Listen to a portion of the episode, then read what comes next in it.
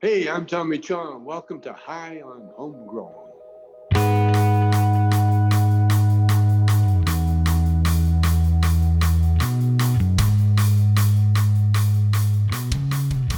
Yes, yes, everybody, and welcome to High on Homegrown, the cannabis podcast from Percy'sGrowroom.com. In this week's interview, we're going to speak to a legend from Ireland, and he's been on the show many times before. He's been a panel member before. You should all know who he is already, and that is Martin Condon.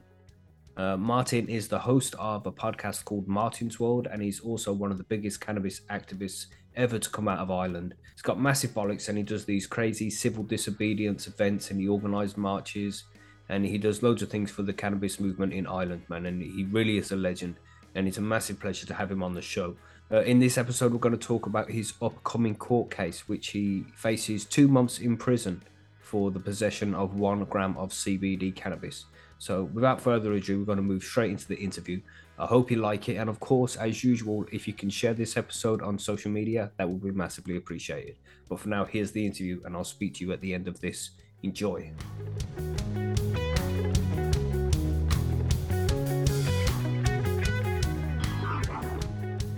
Hello, Martin. Hello there. Who, d- how are- Yo, good day to you, sir. Top of the morning. How you doing, man?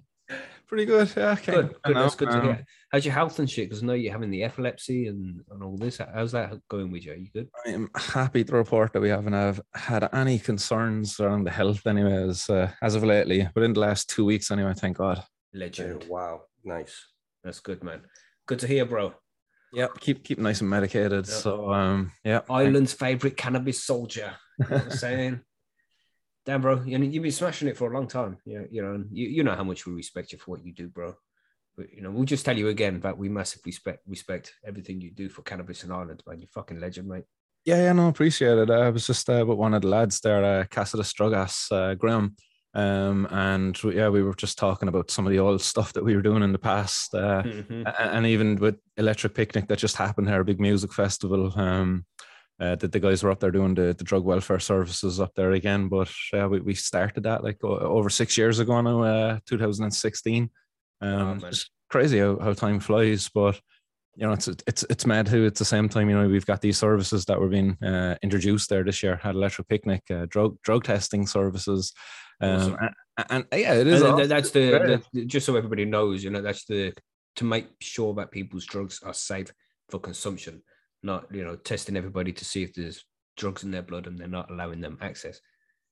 yeah yeah yeah that, that that was kind of it yeah that was to, to keep people safe but you know it's the, the people up there it just turned out to be a pr opportunity really a pr exercise for the, the HSE the, the health board here in, in ireland um, and some of the politicians in, involved in it again no, it's, just it's so disheartening, I suppose. You're seeing this kind of Mm. stuff and and comparing it then as well alongside of what's going on with the medical cannabis patients in Ireland. It's just oh man, you know, you see these people and you just want to go up and smack them, standing there with a big smile on their face, taking a picture, taking credit for something Mhm. that they had to be dragged, kicking and screaming to do. You know, like the, these guys with the HSE and the drug testing, and, and meanwhile you have other politicians out there taking credit for some of the medical cannabis stuff that's happened here in Ireland. But mean, meanwhile, like they had to be dragged, kicking and screaming there. It's like, how dare you stand there and take a photo with your, your with your big smile on your face, and and meanwhile you were the cause of people suffering so so fucking long. You're not there in the background. Your fingers up. Fuck you, you fucking printing that in the paper. That's it. It's like they come and try and steal the limelight and pretend like they this was their idea all along. It's like, fuck you, man. These crooked. We, we we were discussing politics before you arrived, and we said we're not going to do it again. You know? Okay, sorry, I, I I won't go there. Yeah, this is completely No. your fault, Martin. Yeah, yeah, Martin's politics we'll talk about. That's not a problem. You know what I'm Here, look, saying? I've- I've got a nice way to divert the conversation. We got some nice Jack Herer here that we're. Oh, we nice, bro. It's been a while since I had any Jack, man. Mm-mm. And you know, Jack Herer is one of my favorites as well, bro. Mm, Mm-mm. I don't know if you can I'm gonna get that some there of now. But there It's just go. Just a little bit further and I'll grab it. Yeah. Put it, a little bit further. Pull it by the mic so I can smell it for a second. there we go. She, she's a load. It's loud. Mm, Oh. mm, that's my shit. nice, bro. oh, my buddy Jack's been keeping me company there now for the last I'm month. gonna, uh, so. I, I will pin your picture so everybody can. No pressure. No, don't feel like stage fright now. and choke up on the bong, but I pinned you there so everybody can see. Oh, we'll flash the the buddage again. So will we. It's not not the greatest the bud that I pulled out, but by God, does it smell beautiful? Mm-mm. We can zoom the camera in there and all that. Look at that. Oh yeah, there we Oh. go. oh, nice, nice. Looks good as well, man. Mm-mm. So Jack Herer is the perfect hybrid. You know, somebody said that about Jack Herer. Uh, I think it might have been Ed Rosenthal, maybe. So Jack Herer is the perfect hybrid, and it's it's such an accurate description of the strain. Yeah, this is the Sensi Seeds variety of it. Um, I think there's a couple of different varieties of it going around. There's a couple of seed companies have their version of Jack Herer. I yeah, think Seedsman Jack Herer was my favorite one. That's fucking- Seedsman. Mm, Seedsman. Yeah, Seedsman, they're they're like stock seeds, their brand seeds are always good. And they're, they're really cheap, you know, just a few quid for a seed and high quality, man. Nice. I- I've been meaning to do my research and try to find out actually what what was the original strain of Jack Herer, who bred it, and who's responsible for it. Like, Mhm. We'll have to go back and look that one up. We did a, did something on that, but it's full, that's two years ago. Ah, okay. Yeah, long time, man. As I said, there was a few strains, but I'm sure Jack Herer. I wanted to even get to taste them. Mm, Yeah, it's a shame, is it? It's a shame. There was more named in homage of him. yeah, yeah, that's true. Good shit. I'm just loaded. You've inspired me to fire up my bong here, Martin. Hmm. I'll join you. Hardy, am I Sure. encouraging combustion out there? I thought you were only vaping these days, Mackie. Well, I've got a little bong, so sometimes I like to hit the bong as well. Uh, I don't do it every day. You know, I'll do it when I want to, rather than feeling the need to. That, that's the best thing about it, man. Yeah, I've, I I have to get into a bit of a health buzz over here now. I've been like ha- having a lot of downtime. Uh, You were asking about the health and stuff, I suppose. With with the health, I, I've been just taking it easy, not not putting my body through too much stress. Uh, I, I I used to work out like a, a, an an M a motherfucker. I suppose we can curse on here. We're after nine o'clock. Yeah, it's all good, bro. Yeah.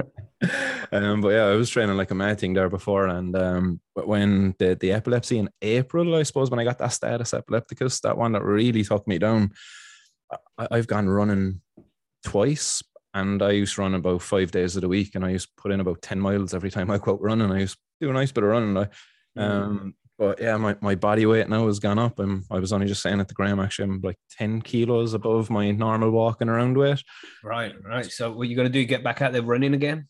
yeah, I have to get out there now, start uh, addressing the old health, get back exercise. And uh, I think a part of that, I think I'm going to combust a little less and vape a little more um, because I've not been friendly at all at my vaporizer. I Right? I least saying. Right. It's, it's like with the vape, you can get a nice level of high. You just say like kind of mildly high. But if you really want to get smashed, if you want your eyes to be swollen, you know, that kind of high, you know, and you're like, woof, yeah. you know, a bit high, then you got to hit the bong for that shit. You could do it on the vape, but it takes a little bit longer. Yeah, the, vape, And I'm the vape was nice. It was handy actually. I was above at uh, Tayto Park here in Ireland, one of the theme parks, and uh, yeah, the, the vape came in handy up there, nice and discreet. Mhm, mhm.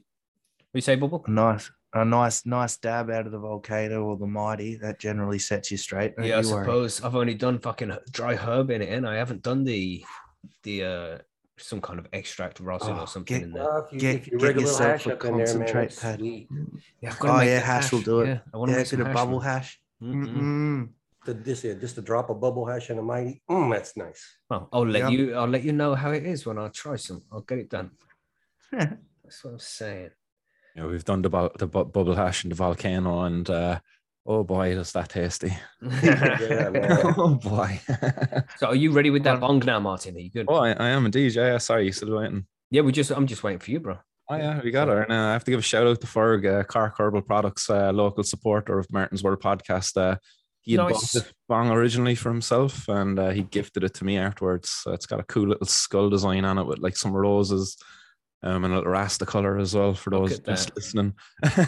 Very nice. Looks like you've got Guinness in it. What the fuck? no, it's, it's just been well used as like a, a, a nice layer around it. But the water's clean, it's fresh water, and you just change it just for you guys. Fresh Nice. water. But everybody out there, hit your shit. It's time to get high, and then we're gonna find out what the fuck's going on with Martin. Let's do it. Let's do it.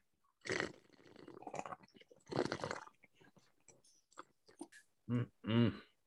So it's been a while since I chatted with you last, Mackie. Um, Yeah, man, we've been very busy. You've been very busy, you know. yeah, yes, I like the content coming out, man. You've been keeping the interviews flowing. I wish I could say the same for myself, but um, two a week, bro. for Good some reason, it, well, it became to a point where you know the listeners are listening now, so don't tell them. You know, but it came to a point. Where it's not like it was difficult to get interviews. I just wasn't sending out the emails, and was like the interview on the week. Where you know we have an interview during the week, and then that same interview would go out to everybody on the same week. So it was only one interview away, and if somebody cancelled, we had no interview to go out that particular week. Wow. So it's like can't keep doing this, man. We need to have a backlog of interviews Yeah, yeah, I see what you're saying. and and now we we do two a week but we started doing two a week to make sure we had a nice backlog of four or five but then we just continue to do it so, so now we, we we only send out one a week but we do two interviews a week and it gives you a lot of content to put out for sure man. It's like but it's more difficult to decide which one's going out now. People are hungry for it out there, man. So uh, good stuff and providing it, keeping the people nourished. that's it. Pe- people enjoy it. So and we're happy to do it as well. You know it's always fun to sit down and chat with people. You know how it is. Yeah, yeah, Um, no, definitely. we I'm- enjoy it. I'm- they enjoy it. Let's just fucking do it then you know? Yeah, no, I, I've been missing it uh, terribly. Just haven't been able to fucking. Uh, I think just shit's just been so all over the place over here. I haven't been able to. You know, don't know whether what's going to be happening from one hour to the next. So Yeah, you must try to stressed schedule like an fuck, interview. Uh, Mm. And the missus is pregnant, right? yeah, yeah, baby number four underway, boy. Nice. Yeah, Congratulations, Wow. bro. Congratulations. I don't want to say Yeah, congratulations congrats, or. I'm sorry for you, man. Yeah, you know. My God. Congrats. no, it's not so bad when let's say it's, it's two or four because you pair them off and they're fine together. Okay, you okay. it's when you have that odd one out where things Stay, start to get stay away from that odd number, okay? You know I'm Got it? saying? Mhm. There'll be difference. There, there was um, what is it? There's eight years between Kelsey and Alexis. I think it's eight or seven years, something like that. Anyway, close enough to that. Um, and now there's going to be a year and three months between these two babies, between Elijah and his brother or sister to be. Sweet. uh, and I look forward to it. It's going to be quite an experience. Like I, I love kids. I love um, my kids as well. but kids are just so much fucking fun to be around. Now I'm going to have two of them Mhm. around. It's going to be.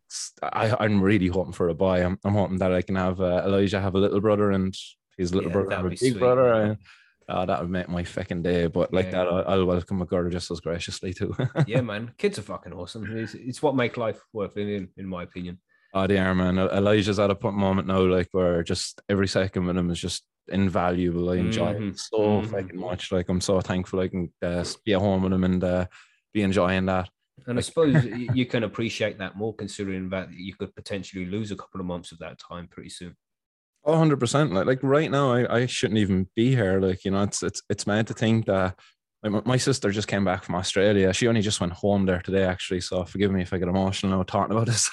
Oh, Um, carry on, bro. You But we only just said goodbye there a while ago. But Hmm. it going back two months ago, that there was a judge on July 13th uh, thought, you know, that it was okay to just take two months of my life away over a CBD joint.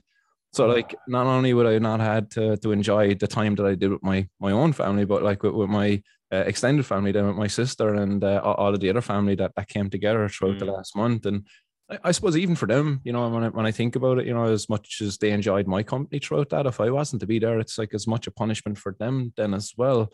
Uh, all over a fucking joint of C- a CBD flower too to make it even worse. Like, you know, Mhm. So let's start from the beginning Ah. there, because you do a lot of. Uh, there's going to be listeners who don't know who you are. So, so you do a lot of events, civil disobedient events, civil disobedience events, where you go and plant cannabis plants out outside the Garda station. you do shit. no, like I. I hand them into the Garda station. I plant them outside the city hall. That's right. you know, so you do these crazy things, man. And one of one of the most recent ones you did, where was the place? Gundarvin or something like that? Did you call it? Yeah, it Dun- Dungarvan with a D. Dungarvan. Yeah, we've got the Dungarvan. G and the D mixed around. Dungarvan, it's. Okay.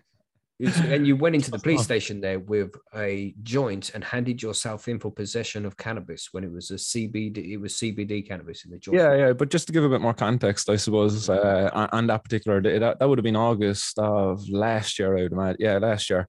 Um, the owners of a CBD store in Ireland, uh, CBD Cafe, Re- Relief Cafe, they're based in Dungarvan and Clonmel. Um, their store is, was targeted again, um, or was their home? I, I can't recall. Was it the store or the home, or, or possibly even both? Um, on, on this occasion, the store owner, uh, Mark, he got arrested and they brought him to Dungarvan Garda station and they held him overnight in the Garda station down there all over his CBD business. He doesn't have any high THC cannabis, you know, the the the, the skunk stuff, you know, that stuff gives you psychosis. um, he, he none of that. He's just all CBD, low THC. Uh, In, in other words, hemp. He basically had hemp. Um, and uh, they, they held him overnight in the guard station in the holding cell, which I, I experienced myself there recently, and it's it's not a nice place to be. Um, so Mark is a member also uh, of the Cannabis Activist Alliance, and he shared with us his experience uh, once he got out of the guard station as to what what what unfolded the night before. And we were shocked, we were horrified as to what went down And uh, for, for me, I was just like, guys, we, we have to call a day of action down in Dungarvan, and I think we have to call it as as close to the event as possible, um, in order to just really like highlight the the injustice that's been served here, like what the, the wrong that that's going on. Um, so that happened, I think, on a Tuesday. He that all happened, and uh, on the Saturday, we organised a protest in Dungarvan.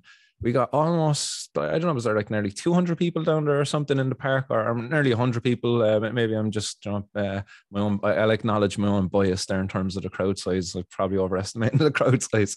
Um, but th- th- there was a nice size crowd there for the the period of time that we had to the to notify people of the event. Most of the people actually who showed up were actually customers of Mark's. Uh, about about a quarter of the people who showed up were supporters of or members of the Cannabis Activist Alliance or the wider cannabis community. Um, but the vast majority of people who actually showed up down there were customers of Mark's, and including kids. There was a number of kids down there who were on the the autism spectrum, and they, they were customers of Mark's. Their their parents go down there by the CBD oils, administer them to the kids themselves, and uh, they swear by it. They think it's very beneficial for the kids, helps with their behavior and stuff like that. But one of those kids, uh, you'll find the, the picture up online over on Relief if you go back through their social media and Facebook uh, or any of the places. But one of the kids was holding a sign as, "I don't get high, I get healthy." Um, so it was very, it was a very powerful message. You know, it was a very powerful um, display that, that happened on the day. We, we met at the park in Dungarvan and we marched from there then up through the town, uh, right through the main street of the town. It's it's a small town, Dungarvan.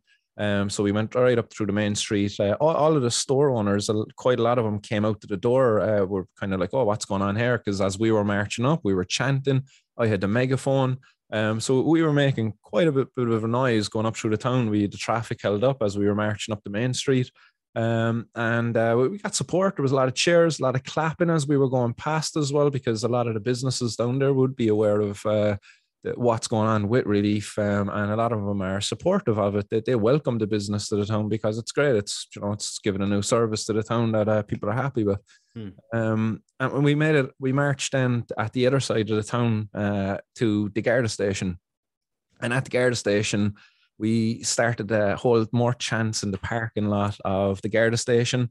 Um, and uh, we also had a civil disobedience protest there as well. Many people actually brought some proper cannabis, I suppose, there, and they would have been consuming that. Some of them are actually medical patients too.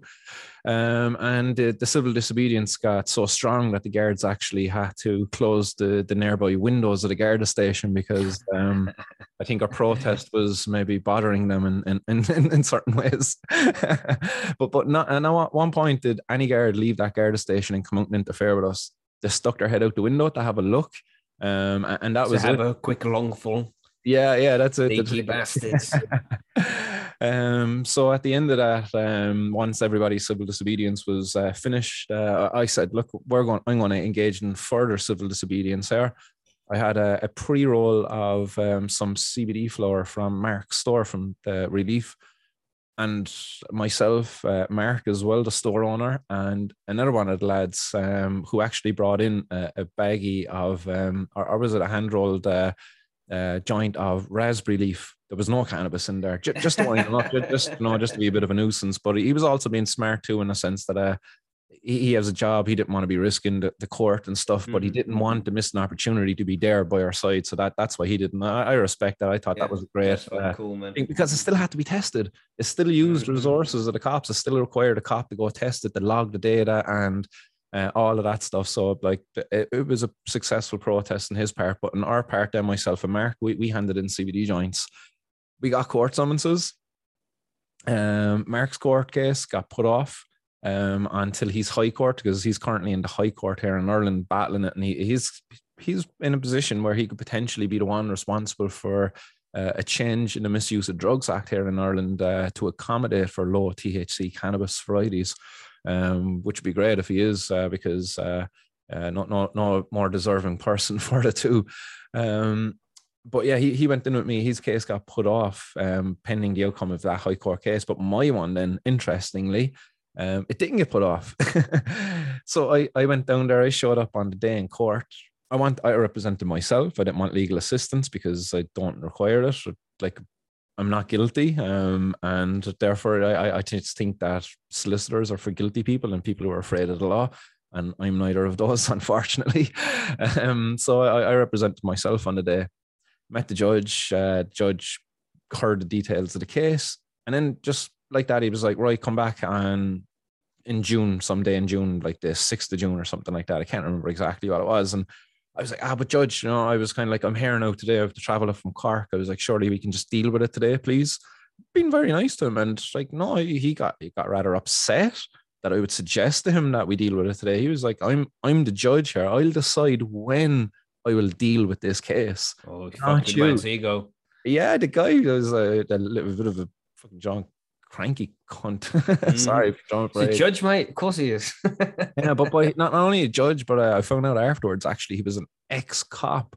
Um, uh, so so that could have also been a reason as to why he wasn't too happy with me and uh, wanted maybe maybe to make an example of me. Maybe he was talking mm. with some of his ex Garda colleagues, maybe who kind of like, oh, this fella thinks he's a bit of a, a hot shot or whatever, marching into the Garda station with thing, make an example of him there for us, and uh, you know, quieting him, put out his flame there. Um, and that's quite like pretty much what the, get, the judge actually said. Um, because uh, w- when we went back to the court, then eventually, um, so I suppose we'll get to the court case and what the judge said. But what happened after that? So the judge wouldn't deal with it that day. I had to go back home, and uh, I was supposed to come back in June. So, like again, I talked about some of the stuff going on there, like uh, some uh, stuff going on with the family. Uh, one of my, my, my, oldest daughter, she's having some mental health problems and things like that. Uh, John, don't really want to go into too much detail, but on this particular morning, there, there was a bit of a crisis back at home, and I was like, only after leaving ten minutes.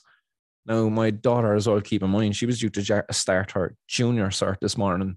So the whole morning was soured already, you know. Like I having to head down to Dungarvan, you know, my daughter was heading off to do her junior cert, but there was a lot of pressure there, and it would have been much better if I didn't have to go to court and if I was able to be there that morning more fully uh, because I might have been able to divert what kind of happened afterwards. Like my, my daughter uh, had a bit of a breakdown that morning. I suppose not, not really going to say too much more after that. Mm-hmm, but, mm-hmm. uh, that's our story, and I uh, don't want to be talking about that. Yeah, you, you never watch, mate. You had I, better things to be fucking doing. I basically had to pull a U-turn, pull a U-turn and come back up the road uh, mm-hmm, to be mm-hmm. home again because I was needed. It was it was very important that I get back home. Mm-hmm. Um, so my my mom actually rang the Garda station and was like, "Look, my the, the Dungarvan Garda station," and was like, "Look, my son is in court this morning, um, but he has to stay home. There's a bit of an emergency." Um, and uh, so that was fine. I, I thought that the, the the word would have got to him um, but apparently it didn't. I'm also after skipping over the fact that uh, in was it March before that when when was Spannabis on? That was in March, wasn't it? Oh, I ain't sure, mate. Yeah, I think Spannabis on was in March, but I, I had COVID during Spannabis, but I was supposed mm. to be going to Spannabis the day after this court case, uh, but I had COVID, so not only could I not go to the Spannabis, I couldn't go to court either. So I, mm-hmm. I emailed the court. I sent them like a screenshot of my fucking HSE, but that's the health board over here, saying that I have to isolate for 10 days because I tested positive for COVID. It wasn't bad, fucking was like small little flu, uh, caught her off of my small flu. Um, but I couldn't go to court. So there was two days I couldn't go to court. Once was over COVID, the second time over a family emergency. So keep in mind, I asked this judge to deal with it the first day that I went down, you know, mm-hmm. it, it, was back in February. It was February when I first showed up in court down there for it, I think it was. Then he asked me back down in uh, in March. I had COVID, couldn't come. Uh, so it was rescheduled for June. Had a family emergency that morning, um, so couldn't attend either. So it was July 13th. To say 13 is unlucky for some. Um, I think it was more unlucky for that judge than me. I think why he done that on that particular day was more a blessing than a curse. Um, but July 13th, I was back in court. thank God, no incidents that morning. Thank God, no family emergencies. You know, I, I was able to actually make it to Dungarvan. So when down to Dungarvan, showed up in court, case gets called. Uh, eh, I suppose on the incident, uh, on the occasions I missed court, I took on a solicitor down there. It was actually the solicitor from Relief. Um, so he was there to represent me on this day. So what, what that means, I suppose, to people out there who, who haven't been to court or who haven't represented themselves is it means you as a person cannot talk to the judge. You have to talk to your solicitor. Your solicitor talks to the judge. Again, I'm not used to this. Mhm. So on this particular day, I, I go up, I stand there, you know, I let my solicitor do a bit of the talking, whatever. Um, and then the judge is like, didn't, didn't even want to hear the details of the court, the, the case. Didn't even want to hear the reasons as to why I missed the two court cases before. He was just adamant that, right, you didn't show up to the two court cases before. Yeah, and uh, I'm going to make example of you pretty much. Uh, he, he heard, uh, he, he asked what were my previous convictions. So he, he would hear what my previous convictions were but he wouldn't hear the details of the case. He wouldn't hear arguments being put against the case. I was in for Mm. sentencing. So that was it. That was what I was in for. I was just in for sentencing. There, there was no, going to be no hearing of the case and no arguments put forward. I, I was after missing that because I didn't show up in court, but basically COVID and fucking family emergency, as I Yeah, explained. yeah. Um, so because I had previous convictions, the judge was uh, he turns around, and this is where I think he was trying to make an example of me, or he was maybe being influenced by outside sources, i.e., other ex Garda friends, colleagues, whatever. Um, he was like, this guy's got previous convictions for Section Three personal possession of uh, of drugs. Um, I think I have three of them or four of them. Can't recall now what it was. Like, it's it's about time uh, a custodial sentence puts manners or, or, or teaches this young lad uh, uh, or young fella a lesson, something along those lines. Anyway, like that. That Mhm. it was a custodial sentence and it was going to teach me a lesson and it was going to you know sort me out. I was kind of like, what in the name of God? He hands me two months, two months for a CBD joint. I, I was just standing there absolutely gobsmacked. Um, and when I was saying that you can't talk to a judge, like I, I was trying to put forward my arguments, like tell him, hey, judge, you know, I had COVID, I have proof here. He was like, no, I don't need to hear this. You talk to your solicitor, don't talk to me.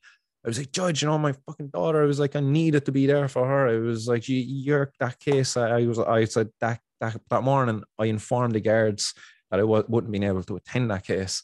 I don't want to hear it. I don't want to hear it. There was almost an argument in the court, the, the court between me and the judge. I thought I was going to get fucking um contempt of court and everything because of it. And I wasn't even being argumentative. I was just talking over him, and he was He trying to. just wasn't doing what you were told, He Martin. He was telling me to shut up. That thought that he Wow. he, didn't want to talk to me. He wants to talk to my solicitor because he, he said to me, he goes, "Shut up." He goes, "I'm talking to your solicitor." And it goes, but Judge, he doesn't even know it because uh, it's his first time meeting me this morning. I, I, it was on the tip of my tongue to turn around and say to my solicitor, "You're fired. Get, get away. I don't need you." No, Judge, talk to me. yeah, It yeah, on the yeah. tip of my tongue. Um, But the solicitor was like, "Look, we'll appeal it. Don't worry, we'll appeal it." So he was telling me to be quiet, basically, his solicitor as well. So I, I did. I, I was quieting down anyway. So um, the judge uh, demanded 200 euro for an appeal um, of the the sentence, whatever, you know, so I can get out and bail. Um, so I said, Jack, grand, uh, I'll get it there. I was going to go down and get it out of my bag. It was at the back of the courtroom with my buddy that was attending court with me, Graham, who was talking about earlier, actually. And he wouldn't let me. He was like, no, no, no, no, do you have the, do you have the money in your pockets there? And I was like, no, it's in my, Whoa. it was in my bag in the back of the room, Judge. I'll just get it there. He goes, no, no, you're you're in custody right now. He goes, if you don't have the money in your in your pockets, sit down there, and uh, you're in custody. And you just started dealing with the next case. I was just like, what in the fuck is going on here? Like, I I wanted to just walk to my buddy and just jump and like, fuck you, I'm not sitting down here doing, John, fuck you, I'm not do what you tell me, like. Yeah. um, but I, I kind of did. I was just a bit shocked by the whole situation that was unfolding, you know. And, and I so it's like when you're in court, you know, there, there is this fucking element of power there. Like the judge does have this fucking weird power over you, like, and you know, if you, if you walk down to the room, it's gonna be fucking five or six cops gonna jump all over you as soon as that judge clicks his fingers, like you know, Mm. you like, and this is all at the back of your mind. So you, like.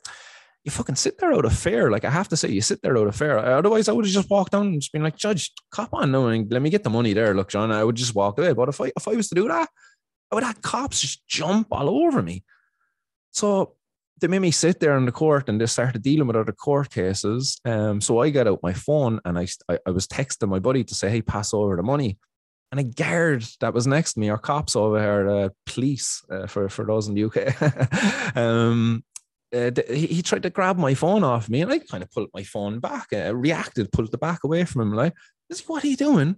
And he was like, "You're in custody." No, he goes, uh, "You're not supposed to have that phone. Give it to me."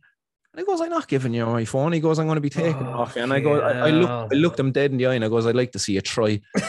and at that point, he went for his handcuffs, and he goes, "Come on, leave the courtroom." He didn't even try to take the phone at me at this point. He goes, "Come on, leave the courtroom." So I said, "Yeah, no bother at all." So I got up, and at that point, I walked to my buddy, and I gave him my phone, and I goes, "Hang on to that there for me." And I went out then, and uh, they put me in handcuffs, and I was outside then uh, in the courtroom.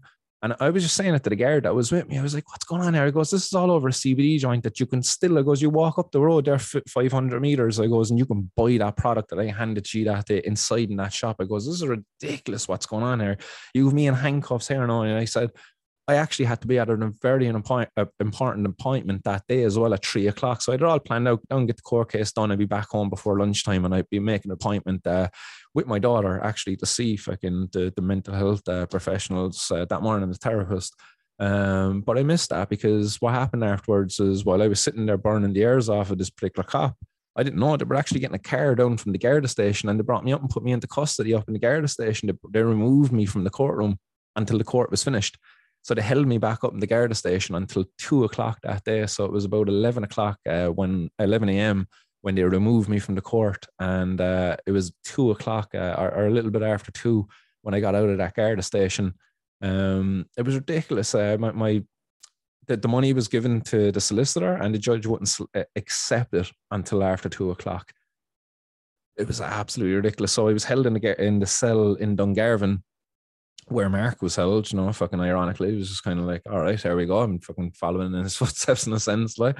Mm. Um, but I, I don't do well in there. Like, I, I I- look, I, I I don't mind admitting this because, like, I don't do well. I, I, I honestly, I, my mental health just goes to shit because, like, you're you're basically being put into a room uh, that is just completely concrete. They, they have a bit of a raised concrete segment that resembles, you know, fucking a, a little bed on the floor with that, that a little. I don't know if you like a, a yoga mat. This is Mhm. pretty much what's down there, and a smelly looking blanket as well. Um, and that's what's in there. Here in there with like uh, these fucking lights that are flush into the wall and stuff like that. It's just a, it's a soul devouring place. Like it is. It's just soul devouring. Um, but before I went in there, I told the cops, like, I goes, look, I don't do well in custody. I goes, look, I'll talk to you out here. I goes, I'm fine. I goes, I'll sit in the bench there. I'll be no problem. Put me in handcuffs. I goes, and I'll, I'll talk away at you if you want, or I'll be quiet if you want me to be. It goes, if he put me in the cell, I goes, I'm not going to do well. They fucking put me in the cell. Then not only did they put me in the cell, but because I told them I don't do well in the cell, then they, they took my shoes off me. They took my pants off me. Um, yeah, yeah, the, the, it was ridiculous. I was stripped down to pretty much my jocks. They, they, they removed pretty much all of it. Like I was just in there in my jocks in the cell uh, for three hours uh, in a completely just cold concrete. fucking fucking hell, man! You can. Yeah, yeah, it was mad. All, all over all this now, keep in mind over a CBD joint, like it's not even going to get you fucking high. You could smoke a field load of the stuff and it's not going to get you high. It's not going to cause you psychosis. It's not going to cause you schizophrenia. But if you have an inflammation, it might relieve that, you know. Um, no, it's like, uh, and, and John and Billy are gonna love this, right? It's like you can imagine Martin there in his boxers, sitting on the fucking bed in the cell. You know, it's not like you want to imagine Martin in his boxers, but you know, you, you just picture that shit. Imagine that being you. But Yeah, I wasn't just sitting there, man. I, I was like inside there. I was trying to keep myself calm and stuff like that. But at the same time, uh, I I was just really pissed off. So I, I started banging on the door. I'm, I'm a door banger when I get into the cell. That that's kind of how it starts for me. Um, and uh, I, I- was trying to. I I thought I was be smart because I I done this before when I, I I ended up in Cork prison here in Ireland uh, for five days. Um, but before I ended up in Cork prison, they held me in a cell, and I I, I was using my fucking feet. I, I was lying on the floor with my arse up against the wall, with my feet against the door, and I was banging with the back of my heels off of the door, just fucking noise, wrecking their heads out in the, the guard station because I knew they could hear me in the, the reception. Um, because I've heard it there before when I was signing on when I was released. um, but I just kept on banging and banging. Um, um, but my heels were fucked then for ages afterwards. So I thought I'd be smart this time. I just used the palm in my hands. You know, if you ever seen uh, Pancrase, do you ever see that? The open palm, fucking fist fighting. They don't close their fist. They fight with the open palms, palm Right, strikes. right. Very, very effective uh, style of fighting, especially if uh, if you're not a uh, a person who's used to throwing punches, because like your palm is actually a lot stronger than your knuckles would be if if you haven't been conditioning your knuckles.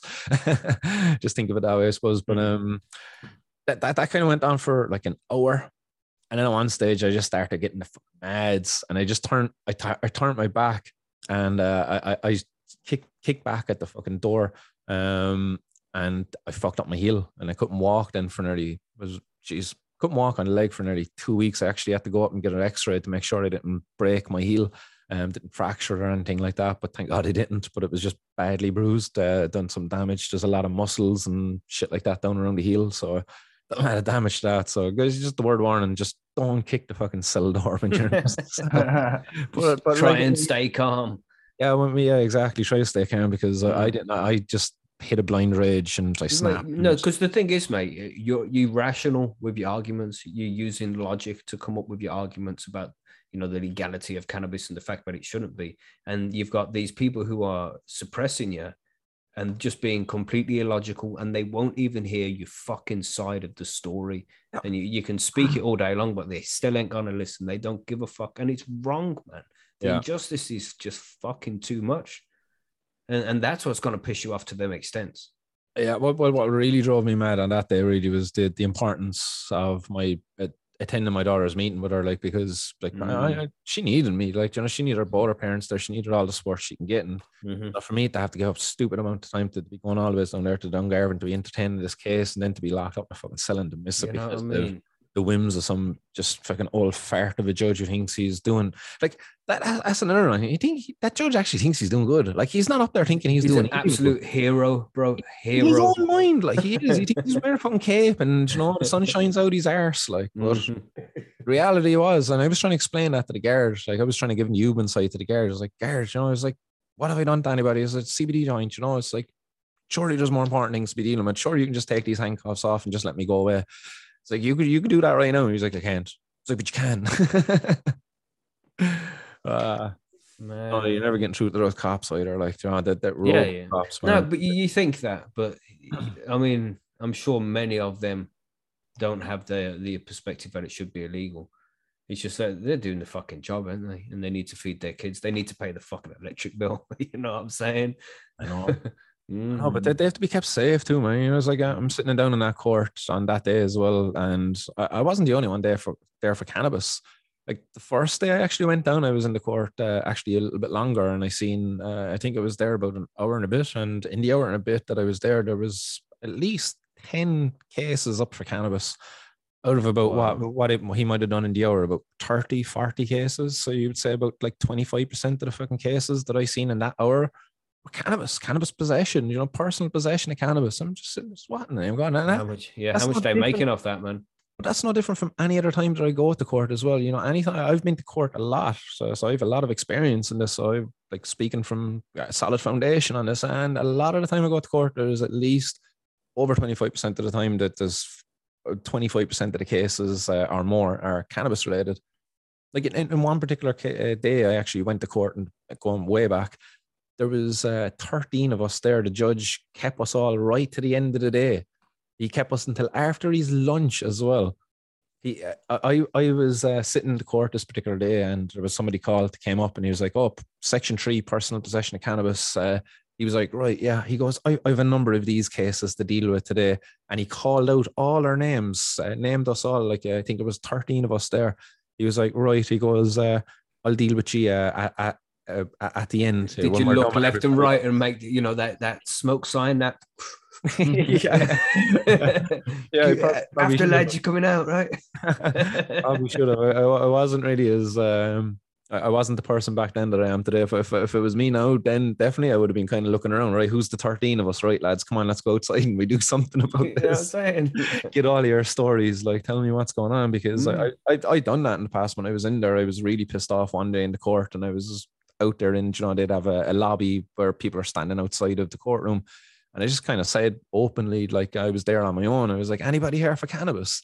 And then some fella was just over. and he was like, I'm here for cannabis. And I went over to him and I was just like, ah, so what's your story? What you get caught? What are you here for? How much? And just start chatting with him. And he was like really cool guy. He owns a snooker club actually only down the road from me. Uh, so uh, yeah, it was like cool. And uh, he, he got off that day. He got off with a fucking um, donation to the charity box as well. But So it makes a fucking fortune, mate. If you know, if you're saying there's 10, 20 cases in an hour, just cannabis related, and they're getting fined 250 each, that's between fucking 2,000 and 5,000 euro. It's been saying it for a long time, um, but I just hate to be seen like a bit of a conspiracy. No, but the thing is a fucking money racket. That's that's all. oh, let's get a for. tinfoil out, uh, tinfoil hat out, Martin. I know. I, I should. It's underneath this. You just don't see it.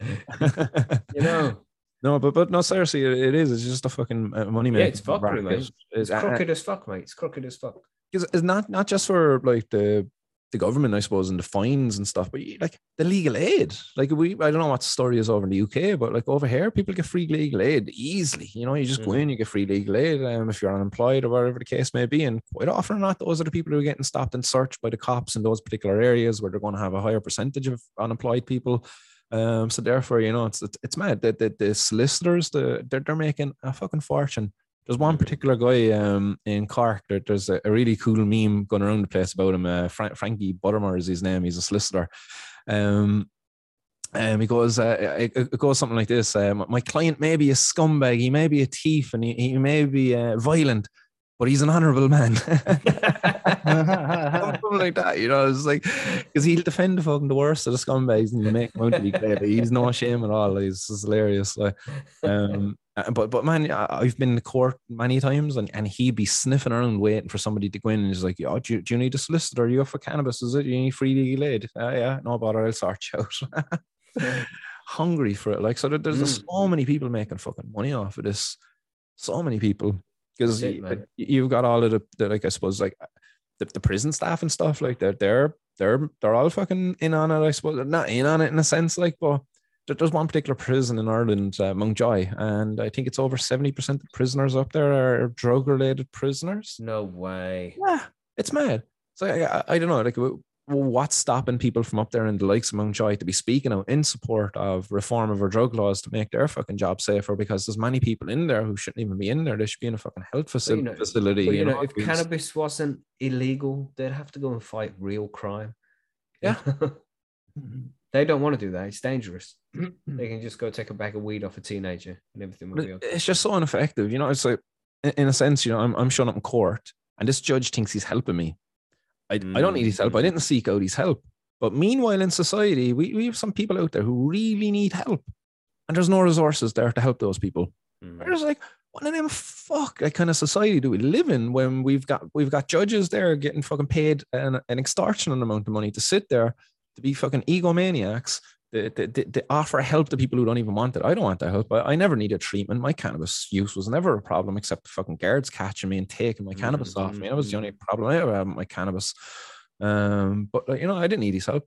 But again, you know, it's just like again, I- suppose you might guess in what situation it would be. I'm just it's very close to home. My own daughter, you know, it's like we're we're in a situation where there, there's fucking a lack of resources there to help with with that situation, and it's just very fucking frustrating Mhm. because I'm dealing in one sense where you, you got like fucking Operation Tara here in Ireland, which is an operation that specifically targets uh, drug users and drug dealers, uh, and it, it unashamedly admits it targets all levels of drug use in Irish society. So pretty much it's going to be fucking getting a lot of Operation Tara has, uh, has taken down a lot of small growers, a lot of home growers, you know, people who might have been members of Percy's at one point in Mm. time or something, you know, we, we don't know. Um, but a lot of the Operation Taras has been small growers and stuff like that. And any other significant raid, then they're just slapping Operation Tara onto it. But that, that costs the taxpayers here in Ireland over, I, I think I worked it out and it was a, um, a conservative figure of uh, 14 million, I think it was, or something. Fuck. Yeah, 14 million, just just specifically for drug drugs dealing and stuff like that in society. It's like you take 14 million, and you're just like, how many how many fucking places could you get there uh, to to take care of uh, kids with severe fucking issues that need to be dealt with uh, immediately, you know, uh, crisis points, you know, not be putting a fucking waiting list there to be waiting months at a time when. You know, uh, I won't even go there. You know, it's like politics is an issue I want to kind of avoid. So, uh, so Yeah. No, it's fucked up, mate. It's fucked. It is, regardless of which side up. you're on. You know, if you're on the left or the right or in the middle, whatever, you can. It's, it's we all agree that this shit is just bullshit, and it's it's beyond a joke now. So it, there's no point in the last fifty years has somebody been like, you know, all of these laws we've got, it hasn't really changed anything. In fact, things are worse than they've ever been out there. Yeah. Maybe we're doing something wrong, and we should change the strategy a little bit. not, not only are drugs like more available today, but there's more fucking drugs available, as in like more of a variety of drugs out there. Mhm, Like before, it was just a bit of sure. coke, yolks, and whatever. Now you got all these other fucking research chemicals that are after adding to the the, the prohibited list. Like so, that- it's it's the problem hasn't got like our day. Yeah, the, the problem hasn't got better. It's only got worse. It's, only get- it's going to continue to get worse under prohibition. The only way forward is fucking regulation. You know, a lot of these research chemicals that came about, all of this spice bullshit, that was because Mm-hmm. cannabis was illegal and they needed something that wasn't. And for a time, that stuff wasn't illegal. No, it is illegal, but it's still fucking around because ah, cannabis is still not legal. So, John, and now people are Mhm. getting caught with it. You got all the tainted shit going around. You actually have still people actively seeking spice, you know. Um, Mhm. um, everyone each to each their own, but I think if cannabis was available, there'd be nobody fucking seeking out spice. Mhm. Yeah, you know, that's what they're really looking for. yeah. It's a damn shame, man.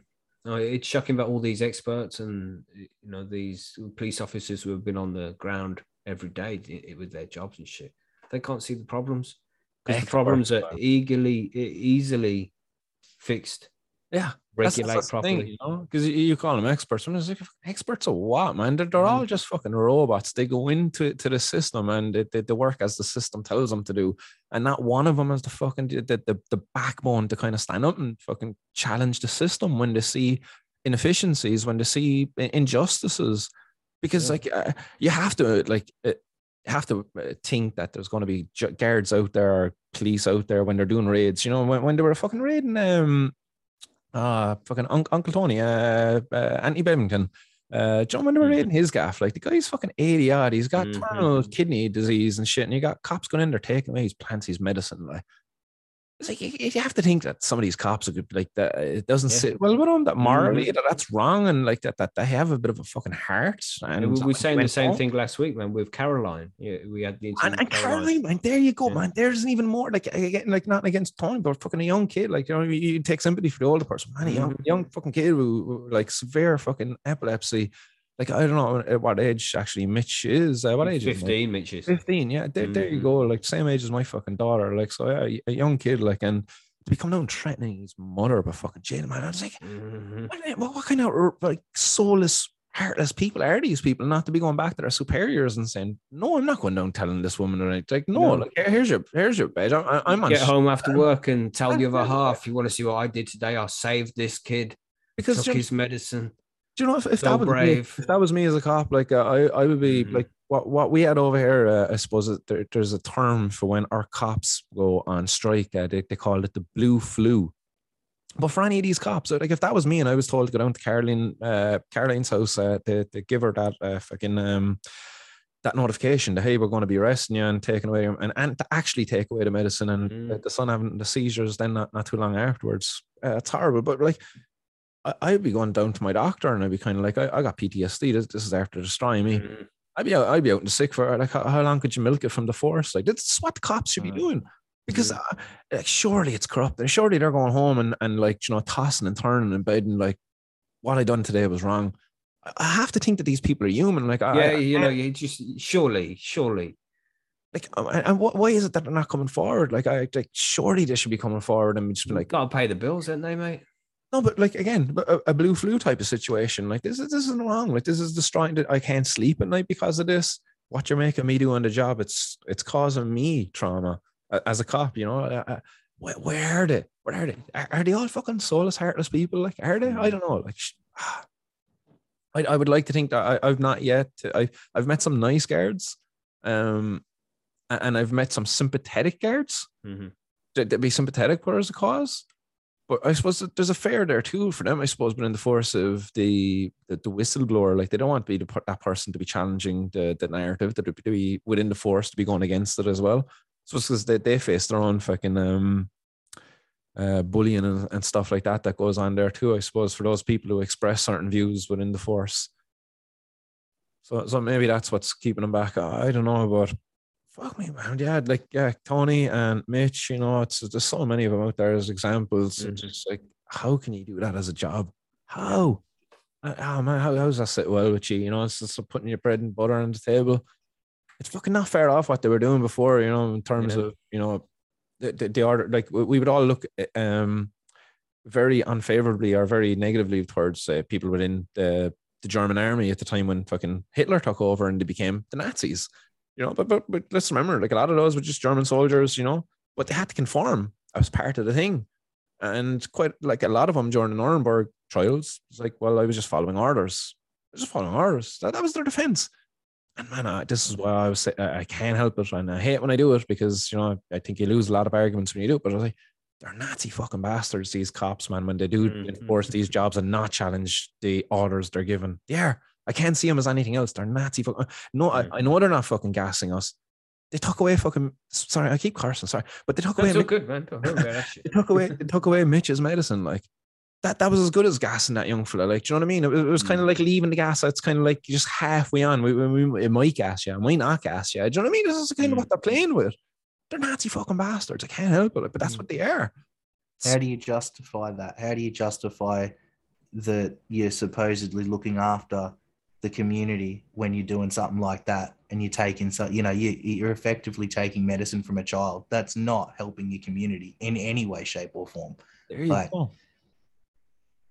Uh, and it's it's a you know I I was speaking to someone the other day and they turned around and they said like you know at, at the end of the day the police are a company, you know, and they're they're employed by the state or federally depending on what level of, of police they are. Um, they have to go out. They've got to make arrests. They've got to make a certain amount of fines. It all comes back to the fact that we're easy targets. Um, that that's half the reason why they continue to police it uh, across all all level of drugs, not just cannabis. But when it comes to cannabis, we tend to be the majority. Um, and then, and you know, I was talking to another bloke, and he was saying that when he went in, the same thing as you. There was so many there that were there for cannabis possession, not not anything else, just having it on them. And um, and he was saying like it just clogs the courts. Uh, so instead of these, instead of the courts actually focusing on proper crimes and the police focusing on proper crime and and stamping out things like domestic violence and whatever else, they're just worried about getting their next arrest and adding up and boosting their numbers so that they get more money for their station. Mhm. Right? Absolute shit. Shouldn't be. Shouldn't be what it is. Why are we? Why are we paying these people? If you're not going to look after the community, what's the point? Yeah. What value do you have?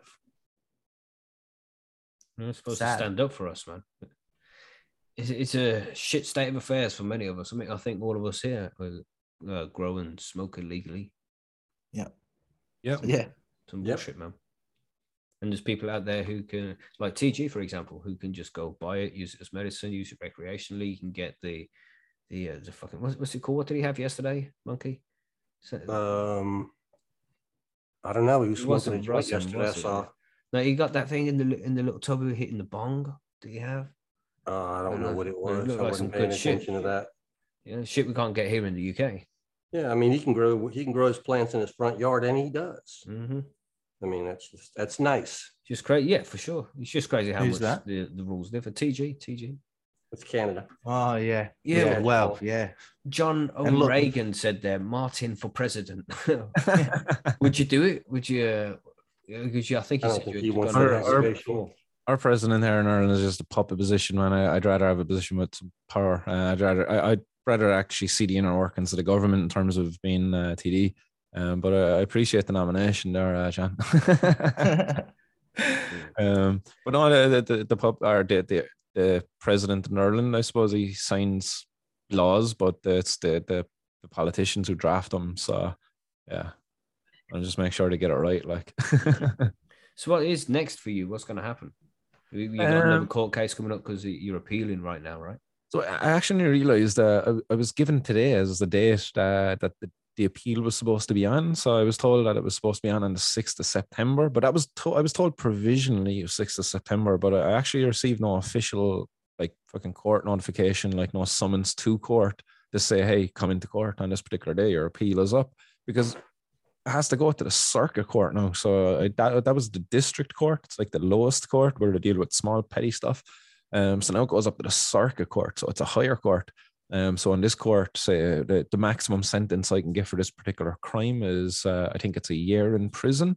Um, for personal possession of cannabis, I think the judge can give a year in prison and uh, five thousand euro fine. He can give you both of those. Wow. Yeah, that's the maximum sentence for personal possession of cannabis in Ireland. Uh, the, the fine could be a little bit lower, uh, but I think it's five thousand. Uh, but I, I'm open to correction on that one. Um, so yeah, it's it's it's quite a hefty fucking punishment. Yeah. Yeah, sorry, I brain farted there. Actually, what, what was I saying there? A second before that. You were talking about how long you could potentially get, right? Oh yeah, yeah, just about the sentence. Yeah, yeah, yeah. So that maybe I was finished what I was saying. So thought I was at a point to make. Sorry, that bong hits uh yeah found its way. Settled its way in now. Saying that. Must be scary, man. Whatever Oh you- yeah, you you yeah you you were asking what was next as well. Mhm, mhm.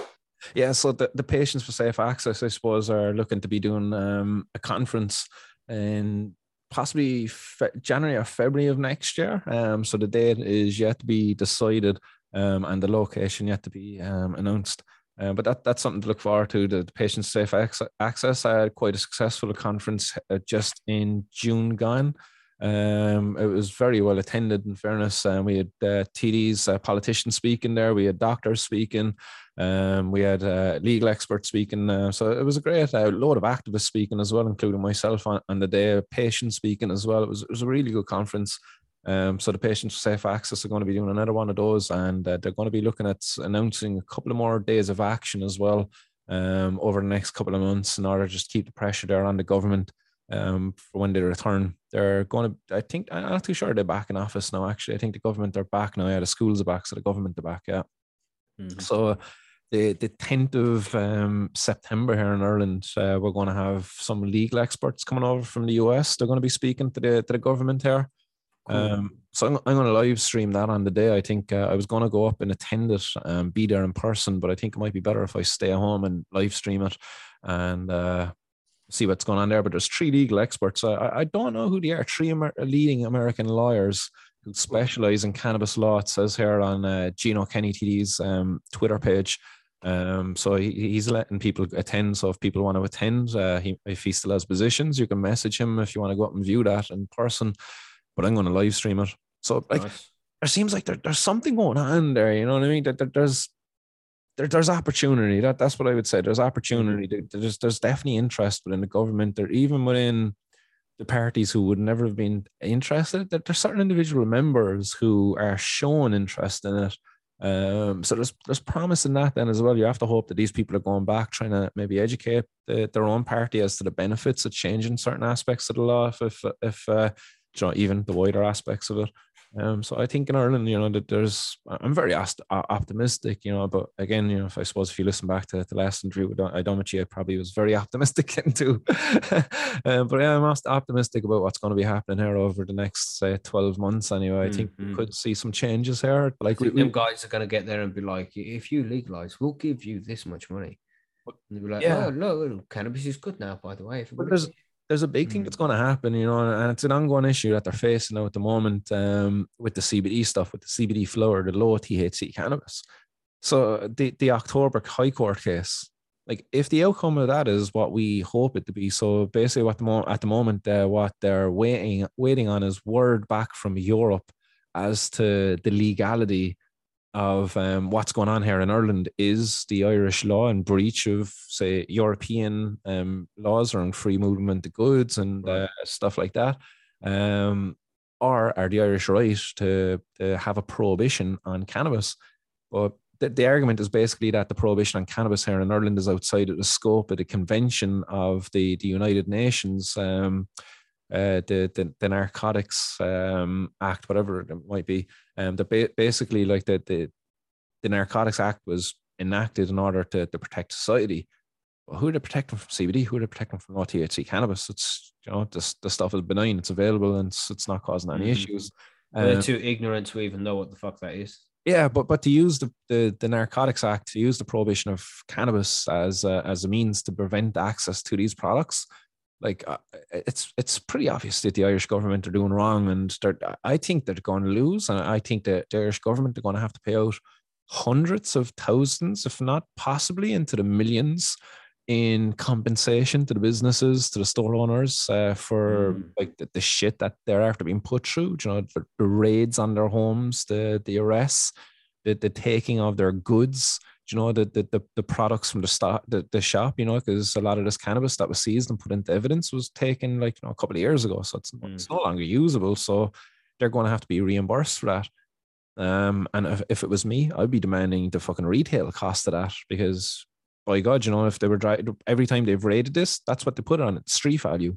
They don't put the wholesale value on it. So what if you demand and what you get, though, they're, they're two completely different things. Oh yeah, no, no, definitely. But for, that, that's what I'm saying. You know, I, I hope all these store owners do demand, you know, that the retail value of it because when just just recently here in Cork, uh, that down in West Cork, there was another raid. The the media pay, posted up all over the place. You know, uh, was it three hundred thousand worth of cannabis seized down in West Cork? Mhm. And uh, I get a message later that day um, from the store owner down there from the Funky Skunk. Um, she was like, "Hi, Martin. It was me. Uh, that that was me in the media anyway. It's just CBD stuff they take." And she goes, "Did you notice that uh, they they didn't include any photos of the packaging because all of the packaging was uh, CBD branded stuff. So they they removed some of the cannabis from the the packaging. They put it into their own packaging, and uh, then they took photos of it and put that up and said it was a cannabis raid worth three hundred thousand. Meanwhile, you know, it, it wasn't worth any more than you know about, about fucking five, maybe ten thousand or something like that. You know. Mhm. Um, so if they're going to be saying that it's worth three hundred thousand in the media and and the cops are using that, Mhm, mhm. they'd be fucking demanding that. Yeah, man. So, sounds fair, doesn't it, mate? yeah, Sounds yeah, fair. definitely, man. You know, it's just like fucking it's the least they can do anyway for the shit that they're after putting them through. Um, but if they win, basically what's going to have to happen here in Ireland is they're going to have to uh, rewrite the, the Misuse of Drugs Act. They're going to have to, to amend it um, and put in a change in, in it that uh, accommodates for low THC cannabis. So that that that's basically going to put us the, the cops in a situation. You know, you're walking down the road and you know you got some CBD in your pocket. Like, how's the cop going to tell you if you got CBD or if you, if you got some like high quality cannabis? Mhm. And they're gonna have to test everything if they do that. going to test everything. And, and think about it, Mhm. like these these cops are already fucking you know stretched thin. I don't know what it's like in the UK, but here in Ireland, you know, they're just fucking grannies getting the house burgled and they're waiting an hour for the cops to show up. Yeah, Okay. an hour if you're lucky, mate. Yeah, no, if you're lucky, Yeah. that, that's it. Like, you know, if they show up at all, they might forget about you. Mhm. Or like, you know, if they Mhm. even answer the phone, like, you see the the fucking controversy here in Ireland not too long ago. There was uh, was it like fucking a couple of thousand uh calls that were unanswered, and a lot of them were domestic violence calls. Fucking hell. Yeah, I think I did. I do remember hearing something about that. It's huge. It's just like literally some fella just fucking picking up the receiver and putting it back down again, just hanging up on people. Like, just Whoa. like, mad shit going Yeah. on. Like, and no, Same shit happening here. no accountability there for it then either. Like, Fucking hell, man. But And meanwhile, we're you the get bad caught with a guys. you get caught with a nudge and they lock you up for two months. But meanwhile, you, you don't Mhm. answer a couple of thousand fucking domestic violence calls, and you know, it's like we, we'll say nothing about that there because you're one of us. Exactly. Wow, Double man. Standard again. Democracy in society, but it really is. Really. But it looks like there's going to be changes soon in Ireland. Things are changing. Things are moving forward. It's just, you know, I don't know, they're still living in the Stone Age too, aren't they? I mean, to send you Not down for two months, enough, but that, man. that's not going to happen though. What do you think the likeliness of that happening is? If- if In Ireland, um, I, I suppose we- we'll see what happens when Gino Kenny comes back. Gino Kenny's going to be putting forward a, a recommendation to amend the Misuse of Drugs Act uh, Mm. to decriminalize cannabis. So that's that's a possibility um, that that could get accepted. It's it's quite a you know just very small possibility. Still though, a possibility that it could get accepted by the government and they might decriminalize cannabis uh, if he makes a strong enough argument for it. Um, that's one possibility. If, that doesn't happen, then I, I think the next possibility, then, and I think that's a much higher possibility, is that the guys are successful in the Irish courts and the high courts, and the law has changed. And through that, then, um, I, I think again it makes the possibility of a wider decriminalisation of cannabis even more possible than after the fact. Hmm. So you know, I think may, maybe the High Court thing might come first, and maybe Gino Kenny's thing might get accepted then afterwards. Maybe if he can kick the can down the road, maybe till November after the court case, that might be a a, a, a better play there for him. Um, but maybe he's thinking this already himself as well. Who knows? Um, but yeah, I think that there's there's good opportunities, you know. And again, it's it's very promising. I, I was up in the Dáil. I was up speaking to gov to the government myself there uh, the day before I actually got two months uh, off that judge. Mm-hmm. Shocking, There- there- there's one for you, all right? The day before that judge gave me two months, I was up speaking to the government, up speaking to the to the Irish uh, Justice Committee. So the Justice Committee is made up of uh, senators, uh, TDs, um, and I was up there speaking about what, what was I speaking about? I was speaking about the injustice uh, that people face, uh, personal drug users face. So I was speaking in favor of the decriminalization of the drug user on that day. And then the very next day, I'm a victim of what I was speaking against the day before. It was mad. It was such a mad contrast. Couldn't Well, make it up, could you? Fucking hell, man. You, you couldn't, man. It just felt so fucking beautifully, to be fair. Not even Netflix would write this. yeah, yeah, I should have had a fucking documentary crew follow me a long time ago. Man, well, you've documented it well on your channel, you know, where people can go to find Yeah. out all of your videos and shit. well, I have to apologize to people out there in the audience who, who do subscribe to my channel and stuff. I've been lacking in the content of of late, uh, especially in the interview side of it. I know I, I, do my best to get on and do a live stream um, at least once a week, do the 420 news, just catch up with the audience there. I think of uh, I- I love my community. I think there's a really strong community out there. Uh, I think it extends into the to the, the activist community then as well. Um, but uh, yeah, I like getting on there. I think it's it's therapy to me at least uh, to get on there at least once a week anyway and catch up with the crew. Mhm. Um, but the interviews, man, I, I have to, to to get back on that because uh, again, people like Caroline, you know, um, and and others out there, uh, their their story needs to be told. Um, I don't think um having them uh, exposed in so many uh, platforms is going to be a bad thing at all. I think the more people that can be telling their story, the better. Because uh, you know, even myself, this is the first time I got to, to properly talk about this on uh, on a platform outside of my own about my court case. Because the, the media here, they, they won't talk about my case because it's ongoing now because it's out in appeal. They'll deal with me after the fact when the case is over and done with. But right now, like meanwhile, it's just like that. The public's gonna have to be kept in the dark about this because they're all worried about you know contempt of court and all of that crap. Um, so Yeah. what you, you what you think your chances are of uh, you know just walking away from on your next court case? Quite high, I reckon. Um, I'm I- I'm not at all worried about it. I Cool. like that. I'm I'm getting another judge, so I just have to hope that the chances Right, are this judge is actually just going to, and hopefully I won't fucking have coronavirus or I won't have any issues to deal with, and I'll actually be able to just show up on the day and things will go smoothly and there'll be no issues that he won't feel offended by. Um, but I, I can't see it going badly. You know, when the judge hears about it, right? The details of the case. This guy marched into a guard station. He handed a, a cannabis joint to the guards in a protest, and the joint contains cannabis that's low THC. It's like just just go, like just strike this case out. Why why is this even in this case? Like it's like shaming that last judge. I hope that's what Mhm. happens. I hope that's what happens. I hope the judge Yeah. fucking ridicules his his colleague. He should. He should ridicule him. Like his it's such a fucking waste of time and resources. You know, why the fuck are we doing this when we should be looking for who was on the list for Jeffrey Epstein's fucking flight manifesto? Huh? In fairness, the, the world is going to shit around us at the moment. You, you got a Mhm. cost of living crisis that's going on. We're going into a cold winter now where we got fuel prices that are going through the roof. You know what I mean? If, if I was to show up there, let's say this month, and some cunt of a judge decides, you know what, actually, uh, two months, that judge should have gave you fucking six months. I'm giving you six months. Let's just say that. So you, you- like, you think about my family, I've got like fucking three kids. I've got another child who's due to be coming. Mhm. They have to go through all of that shit. Like, what, what if shit does hit the fan while, while I'm locked up? What if society does fucking go to shit and there's rioting and looting and shit? Do you know what I mean? Just fucking just say it. Like, I'm going to an, an extreme here. No, I know I am. Mhm. Um, but my, my fucking family needs somebody there to be defending them, to be Yes, taking right. care of them, and to, to be making sure they're all right. Do you know? And if that shit doesn't happen, they still need somebody to be here. do You know, because my, my fucking partner, she doesn't meet the, the, the best at times, and uh, I do an awful lot of uh, taking care of the kids. Like you know, Elijah, Mhm. he's he's getting big, he's getting heavy, um, and it's difficult for herself to be carrying him because like she has her own health issues, and to be carrying the, the small fella for any period of time Mhm. it's very dis- uh, discomforting for herself. So again, like she she needs me to be there to be to be able to, to take care of him. If if I'm to be taken away for that, like just like Yeah, stupidness, mate. it's all fucking wrong. If I if I was to be getting locked up, I, I'll be making serious noise. Like my, my six, I, I get six minute phone calls a day. I get one six minute phone call a day. Um, you'll be sure you'll be getting six Well, minutes. I, I hope, I hope, man, if if that does go down that way, if it does go, you know, to the shit, I don't think you know. I hope everybody who you know the the cannabis users in Ireland, if they can stand up and get down to fucking wherever Martin is and just protest the fuck out of it, that that, would be awesome. You know, that might do Yeah. something. No, we, we have a very strong community here. I think uh, that there's a very um uh, yeah, we're, we're, we're very, uh, I suppose, tight knit at the moment. Uh, we, we all went camping there not too long ago. The Cannabis Activist Alliance, not all of us, but a number of uh, the, the members, and uh, it's it's it, the bonds are only getting stronger. You know, we're all looking out for each other. We're, we're constantly in communications through the messaging apps because uh, I think you're there's there's something in that like for so many of us because uh, being a cannabis consumer is not easy. We we quite often have to hide who we are.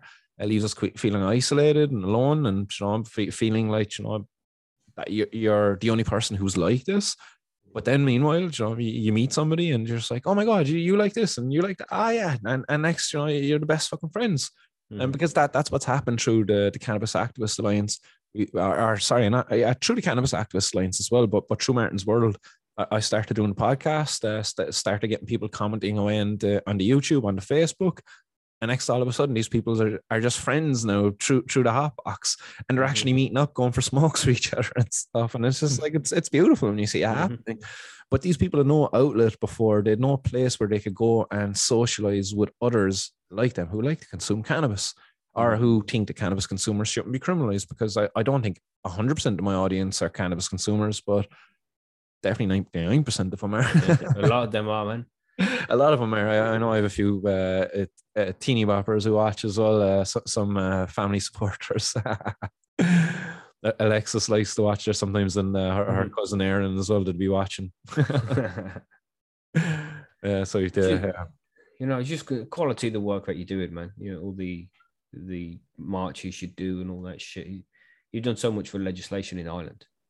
They must know who the fuck you are and that that's that's something actually. Uh, so over the last while, I suppose over the last couple of weeks, we we've had to deal with the authorities here, um, but not not for me, uh, just because of the other stuff that was going on. Um, we've had to have the guards out here. Um, mm-hmm. My daughter fucking ran away a couple of times, mm-hmm. um, so we had to report had to report her missing. Um, so the cops had to call to the gaff.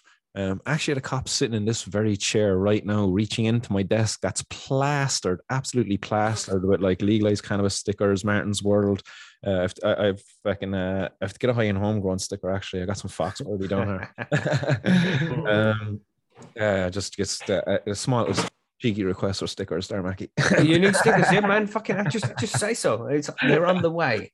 They're but on it was, the way. It was mad. I actually had a cop sitting here, like, and I fucking weed inside in the drawers and everything. He was opening up the drawers, taking out a book to lean on. It was like, what's this guy up there? I, I, wanted to get a picture of him, but I didn't because there was other things going on. But anyway, long story short, fucking, uh, the, the cops knew me. Like, there, there was a couple of occasions. This was like, oh, you're Martin. You're the fellow who's bringing the cannabis from the place. like, oh, super fucking awkward, like because you're, you're dealing with a Miss Joyle, and I mean, when the cops are having a laugh, but the fact you're the fellow bringing the, ca- the, the cannabis plants around, you're just like, oh man the same like you know when uh, herself has to go had to report her missing on the phone you know it's like oh mm. what's the child's name it's like uh, Kelsey yeah Kelsey I was like Kelsey Cannon it's like oh oh is that oh, marrying her dad like you criminal yeah you know yeah I'm, I'm infamous yeah man yeah, no, but uh, even down in Dungarvan when I went to Dungarvan, uh, that time when I marched in with the joint, they knew about me. They knew about the the, the actions in Cork. Um, up in Dublin. We were up in Dublin there, uh, going back uh, last year at the Garden Remembrance, and one of the the guys at the liaise with the guards above there, um, and they were asking, "Oh, is that fella from Cork going to be coming up? Who's bringing? Uh, who's planting the plants? He's not going to be planting plants around Dublin, no, is he?" They were saying. no, they're already planted. Yeah, so like fucking known all over apparently. So I, I don't know. I, I, I'm I'm more interested in me knowing about the fucking the, the government's halls. I'm more interested in stimulating conversations up there. So you mm. see that fella down in Cork planting the plant, and then maybe get to the message behind what that was. You know, bring Alicia yeah. home, Alicia Maher, who's stuck in Alicante, trying yeah. to get access to cannabis here in Ireland. You know, that, that's the whole thing about it. It's, it's never been about like, all right, the show is called Martin's World, but the actions, the actions have always been to bring attention to the issue. It's never mm-hmm. been about bringing attention to me. It's like, all right, bring attention to me so you can listen to what I'm fucking saying for the issue. It's always been mm-hmm. about the issue. I had one or two people, you know, fucking, uh, you're always going to get a negative Nancy out there, and it kind of does get to you a little bit. You know, you, you read the comments, you should never read the comments. um, but yeah, I love my audience, so I have to read the comments. So unfortunately, you get one or two of the comments, just like, oh yeah, you're just doing this for attention. It's like, what you mean doing this? For, the last thing them, one as a cannabis consumer in society is attention. Like, uh, but anyway, yeah, exactly. Never mind those fuckers. Yeah. Um, but no, bring attention to the issue, and uh, I hope that I have stimulated uh, conversations up there in the right places in government, and they, they are they, that they know of people like Alicia because of uh, actions like that, or because of Alicia's work as well, because Alicia, Mhm. Alicia's doing some um, tremendous campaigning as well as of late through the Patients for Safe Access. She, she's spoken there um, quite a number of times recently uh, on the run up to the national. We, we done a national day of action here in uh, in Ireland on the 23rd of August above in Dublin, outside of the Department of Health. We uh, on short enough notice, I suppose. Uh, within I think it was about three weeks, maybe maybe four weeks. We we kind of put the word out about this event, but it was on a Tuesday. We had to make sure it was on a midweek because we wanted the people working in the Department of Health to be there to, to hear what was going on outside, to hear the um, the testimonies being given by the patients there on the day. So on that day, we, we had a, it was it was very well set up. In fairness, you know, props to the guys, uh, the other guys behind the Patients Safe Access, Martin O'Brien, uh, Foxworthy Farms, and uh, Kenny Tynan as well, um, and and Nigel. Um, but the guys done some tremendous work organising, put together. They had a, a little podium there outside, center, right centre, um, and then the setup. Uh, I think there was sixty chairs um, set up, or, or thirty chairs actually set up uh, in front of the podium. Um, so we took over this little uh, plaza area right out in front of the Department of Health. Um, we had a, a loudspeaker there, a PA system uh, with a, speak, a microphone attached, and uh, it was great. Uh, we, we timed it as well that it was just uh, after lunchtime, so that the people in the Department of Health were returning from their lunch, hopefully, if they weren't staying inside after lunch, um, or you know they were just kind of coming back for their de- to their desk and easily distractible by what's going on outside and not caught up on what Mm. they were in, you know, because they're not deep and deeply focused in work, say, as they might have been at three o'clock. So, so we- thought it out well um, in order again just to, to get into the minds of the people inside there, and hopefully, you know, that that goes up through the grapevine to the people with actual power to change policy or influence policy. Um, but on that day, we had myself, we had Alicia Maher, we had Kenny Tynan, uh, Martin O'Brien, um, who else? Uh, one, uh, some of the guys from Cron, uh, a Crown, um, which is the Irish for tree. Uh, it's this Irish subreddit. Um, they were on as well. Um, and Pamela, Pamela Barnes, uh, she was on speaking for her son Ryan as well, who's uh, who's a medical a, a medical cannabis license holder in Ireland, but because of it not being reimbursed, she can no longer afford it. So since Ryan had a license, she's been privately fundraising, like begging, Damn. stealing, borrowing from family. Obviously, she's not stealing them from him. You know, Just, just a phrase, just a phrase. yeah. um, but yeah, like uh, she she she was doing everything she can to, to get the money, but it's just become too much of a burden now. Um, so she's kind of said, "Fuck that," I'm letting the license uh, lapse. And I'm growing in his cannabis now, and she's been supported by other growers as well for Ryan. Um, but they just can't afford it anymore. Um, so Mhm. she was up there speaking on the day as well because that, that's a terrible situation. You have a license, you have access, but you can't get it because it's a thousand fucking euro or thousand and eighty euro a month. I think that's what she had to pay for. Uh, I don't know, was it like three or four ounces? I think he gets a month, something like that. Uh, might might be less. Uh, not not too sure now exactly, but uh, that that's what she has to pay for it anyway. So it's it's an extortionate money uh, amount of Mm. money for um, you know, a single mother to be paying um for that. You know, she's a working mother, um, but because of Ryan's condition as well, you know, it's it's quite hard. She has to bring him to appointments and, and things like that. It, it's it's just a, a very complicated situation, and to have a thousand fucking euro bill a month on top of an already complicated situation, and, and I suppose an emotional situation too, because it's like your, your son's got a, an illness there that could take his life. He's got um. Oh, it's it's a particular it's it's a type of tumor in the shoulder. Can't uh, uh, sarcoma. I think that's what it was called. Sarcoma. right. Is that the one? Um, he's got that in his shoulder, uh, so he suffers with extreme chronic pain, and the cannabis is great for that. He's not even taking the cannabis like trying to treat cancer or anything like that, or the tumor is like no, it's just for pain. And Mm. since he's been using cannabis, Ryan, he's not had to, to attend these pain clinics. Um, his mom, his mom, fucking nearly is brought to tears. You know, when she tries to describe how well, he, well he's doing these days, Yeah. she's just like, you know, he, he's just such a bright young lad. He's doing so well. He's so well in life now compared to what he was before when they had him on the pain meds, when he was going to the pain clinic. Uh, he was just he was fading away in front of me. I thought I was going to lose him because of you know just just managing his pain. Damn. cannabis comes along, and then you know you have it. It's great. It's working, but then then the price of it just becomes a fucking a, cancer on the family. You know. And then they got the cheek to tell us that it doesn't work. Yeah, yeah, it doesn't work. Yes, it's just like what? It doesn't work. And mean, meanwhile, you know, you got you got kids going from 300 seizures a fucking day to, to, to none. It doesn't work, lads. No, sorry, there's not enough evidence. It's like seriously, like for, for me, it's like one kid saved, man. That's enough. You know what I mean? It's enough. It, it really pissed me off throughout that whole fucking coronavirus shit. Uh, I don't know if we to take one hit now for saying that again. Is that still the rule? um, but, right, but well, no, we'll take the hit. Yeah, yeah, yeah. I won't pack anyone really. But but throughout the whole coronavirus shit, it was all about you know protecting people, protecting vulnerable and stuff. Like Mhm, you know, when it comes to cannabis, where it's like, no, no, fuck the vulnerable, fuck the people with epilepsy. You get on those medications that we're giving you, and stop trying to insist that cannabis is great for you because we know better. Mhm. It's like it's it's such a crazy thing that like you- can shift from one to the other so easily. We, we care about everybody. Look after the vulnerable. Yay, me, Yeah, look me wearing my mask. you druggies. Meanwhile, like you- you're kicking in Caroline's fucking door, taking away Mitch's fucking cannabis Mhm, oil that's preventing these seizures. It's like, but wear your mask, guys. They probably wore their masks while they were doing it and all cunts.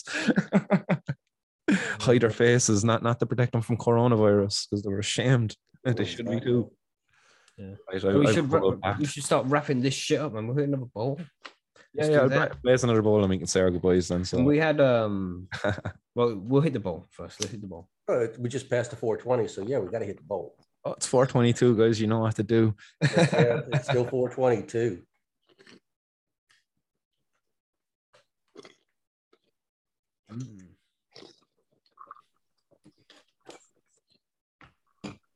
Yes. Just realized, just realized I was still on mute. I do it sometimes, man. it's all good. No, I was just saying that um, look, Blazon's just asked about uh, link for Martin's Mhm, show. mhm. Have we got that in the? Oh yeah, there yeah, it it's is. pinned in Um, the chat. It's in the description and it's in the title Comments. as well. Yeah. So you have to do is click it. You go to where anywhere you can find a podcast and type in Martin's World, and I think you'll find something. You know, for those who don't know where to find you, Martin, where can they go and find out more about your story? When they, where can they keep up with like the news of your court case and things like that? Um, probably the best place would be uh, YouTube, and make sure you're subscribed and get all notifications. Even though YouTube are they're great. Actually, we're streaming on YouTube now. YouTube are great. um, but yeah, sometimes they don't tend to. They tend not to give all of my subscribers who are subscribed to get all notifications, all notifications. I don't know why they do that. Like, you know, you subscribe to somebody and you click get Mhm. all notifications, and meanwhile, like getting so many messages off people saying, Hey, I didn't get a notification that you went live. And I'm just like, what the hell? Um, so I'm, I'm, I'm going to be making an effort to, to schedule streams. I'm going to take a leaf out of your book, actually, Mackie, but you do that quite well. Um, I'm going to schedule streams uh, more often now so that uh, people get good It's horrible, mate. It is horrible. It- Yeah. You know, so you just need one of them days where you're like, yeah, I feel like setting up five, six shows right now, and then you'll sit there for a couple of hours and make all thumbnails and put all this. it- It's hard to find the there we go. time, man. Yeah. Don't stress about it too much. But yeah, other, other than that, then guys, uh, all the social media platforms. I'm even on TikTok, but um, I'm I'm not active there. But uh, I think Alexis is actually going to start taking over that one for me and uh, start making me TikToks. All right. yeah, she she's always mad. Uh, she's only nine, and she's always mad to, to go to my protests with me and help me out. You know, she's like, Dad, I want to help Mhm, you legalize cannabis mhm. because uh, I, I I don't think you should be in prison at all, and uh, Yeah, I think people who need it for medicine should get it. Like, it's just like my nine year old can fucking get this shit, and Yeah, that's right. yeah. government can't. Oh man. That's your next politician in Ireland, right there. Somebody who actually has common sense. Imagine how cool that would be. You'd Yeah, be well, so look proud. If there's anything to come from on my campaign and if I've inspired my kid to be active around issues that they feel strongly about, I'll be I'll be happy about that. Like, you know, because uh, Mhm. we need more people like that in society because that that's what helps shape society into a better society is people who feel strongly about something, who experience something. I think you know that, that they're the, they're the best kind of people to lead change, you know, because we, otherwise we've politicians up there, you know, who they, they don't even know the price of a fucking pint of milk because they've never had to buy one for themselves. You know, those kind of Mhm. people, you know, uh, Mhm. they're completely disconnected from the, the real people in society, um, making policies for us. You know, we, we don't need that. We need real people up there. You know, people who feel properly strongly about stuff. So that's what I hope I can do. Uh, inspire my kids to be one of those. Yeah. Yeah, man. That's what you can hope for, it? But the kids turn out good. And they have a good teacher, man. And uh, it's going to be fucking shit if you get taken away from them for two months. Let- Let's just fucking keep our fingers crossed and make sure that doesn't happen, you know? Yeah. Quentin, another thing that happened recently, actually, before we, we go, I'll inform you in this one. I, I was actually down with the cops uh, on what day we did Tuesday. I was down there on Friday or something like that. I was someday there, there during the week anyway to go down and uh, give a voluntary statement. Because you remember, can you remember last year all I done a national legalized cannabis day in honor of Luke Ming Flanagan, who I think he had on as a guest actually in Yeah, the yeah. past. Yeah. Great Yeah. interview that she did actually. I remember that one. Um, but yeah, he, he done the national legalized cannabis day back in 2001. He sent a load of joints to the politicians. Uh, he he grew some cannabis in the bog above there in in Roscommon, I think he was. Um, so he took that bog cannabis. It wasn't great cannabis. It was very leafy. I think there might have been a lot of twigs in there too. Like, but obviously mm. it wasn't going to be. it wasn't about, about quality. It was just about the, the symbolic nature of it. And he sent them to the, to the politicians. And I think he got summoned. To, it, it brought in for questioning by the guards, but I don't think anything ever really came of it. I done that last year in honor of the 20 year anniversary of his action. One, I, I sent over. I think we sent out over 200 envelopes. We we included councillors as well and uh, media stations. We sent them to journalists and stuff like that. It was it was a fun campaign. It was, it was good fun rolling almost. I, I think I rolled nearly 50 joints myself. Great crack. Um, but yeah, I, I had one politician uh, came back and report. It was his secretary rang the guards uh, down in Midleton, close by here in Cork. Rang the guards and uh, the guards to come up to their office, take the envelope away, send the joint away for analysis up to the Forensic Science Ireland um, you know, mad, mad stuff like, and then back down to Cork then again. Um, then this guard uh, got in touch with me. He got in touch with me about I don't know, it was about four or five months ago. He was like, "All right, Martin, uh, how things?" Uh, like he he emailed the Martin's World podcast email. I thought that was hilarious. I got an email from at garda.ie. I was just like, "What? this is hilarious. What's this about? I, I was like, when as soon as I seen it pop up my phone, you know, you get a notification email on the phone. I seen like I'm, at I'll be garda.ie. posting a screenshot of that on Instagram. Look what I got. So I replied to him, sent him my phone number, got a phone call off him. He was sound enough. He, he, he actually turns out he was only a little bit older than me. And uh, he, he was very sympathetic towards it. He was very interested in everything I had to say as well. Uh, so I, had a nice conversation. He was uh, he was a really nice guy. Um, but yeah, he rang me like four months ago, six months ago, something like that, to go in and do the questioning with him. And I was like, yeah, no bother, I'll get down to do it. And like, man, things kept coming up. You know, he, he kept getting called away, or I, I was getting stuff that was coming up that I couldn't get down to him. And uh, I, I finally got to meet with him anyway the other day. Um, I had to give a statement in about that. Um, but he was really nice about it, and he even asked me at the end. He was like, what, "What do you want to come of this, Martin?" I was like, "Well, look, whatever you want to do." But I goes, "Look, I'm not afraid of going to court if you want to go through the motions." I goes, "I'd be quite happy to do it." I said, uh, it- "It'll give me an opportunity to highlight the waste of resources." Um, I goes, I, I'd be kind of upset if I didn't get that opportunity, but I goes, look, I, I, I won't take personally if you don't bring me to court. he, he was sounding honestly, no, like I, I even said to him when I was leaving, I was like, I, I, you know, I goes, you have my number anyway if you ever want to call up for a smoke. And then he said cheeky, I was like, oh, CBD only though, you know, I don't want to be getting you fired. You know what I'm saying about them massive bollocks, everybody. See what I'm saying? Uh, no, he, he was he was sounding. I I I really like it when you meet a, a guard that, that like is another human being. You can actually Mhm, relate to the person, even though you have to be They there are out there, man. Um, but they, they make the, the whole process that you're going through like just a, a lot less ickier. You know, it's shit to be in there to be dealing with it, but it's it's it's so much worse when the cop is fucking Robocop and he's just like emotionless and he's just like you know looking like uh, treating you like you're a piece of shit at the end of your shoe. the Um, book says I have to do this to you.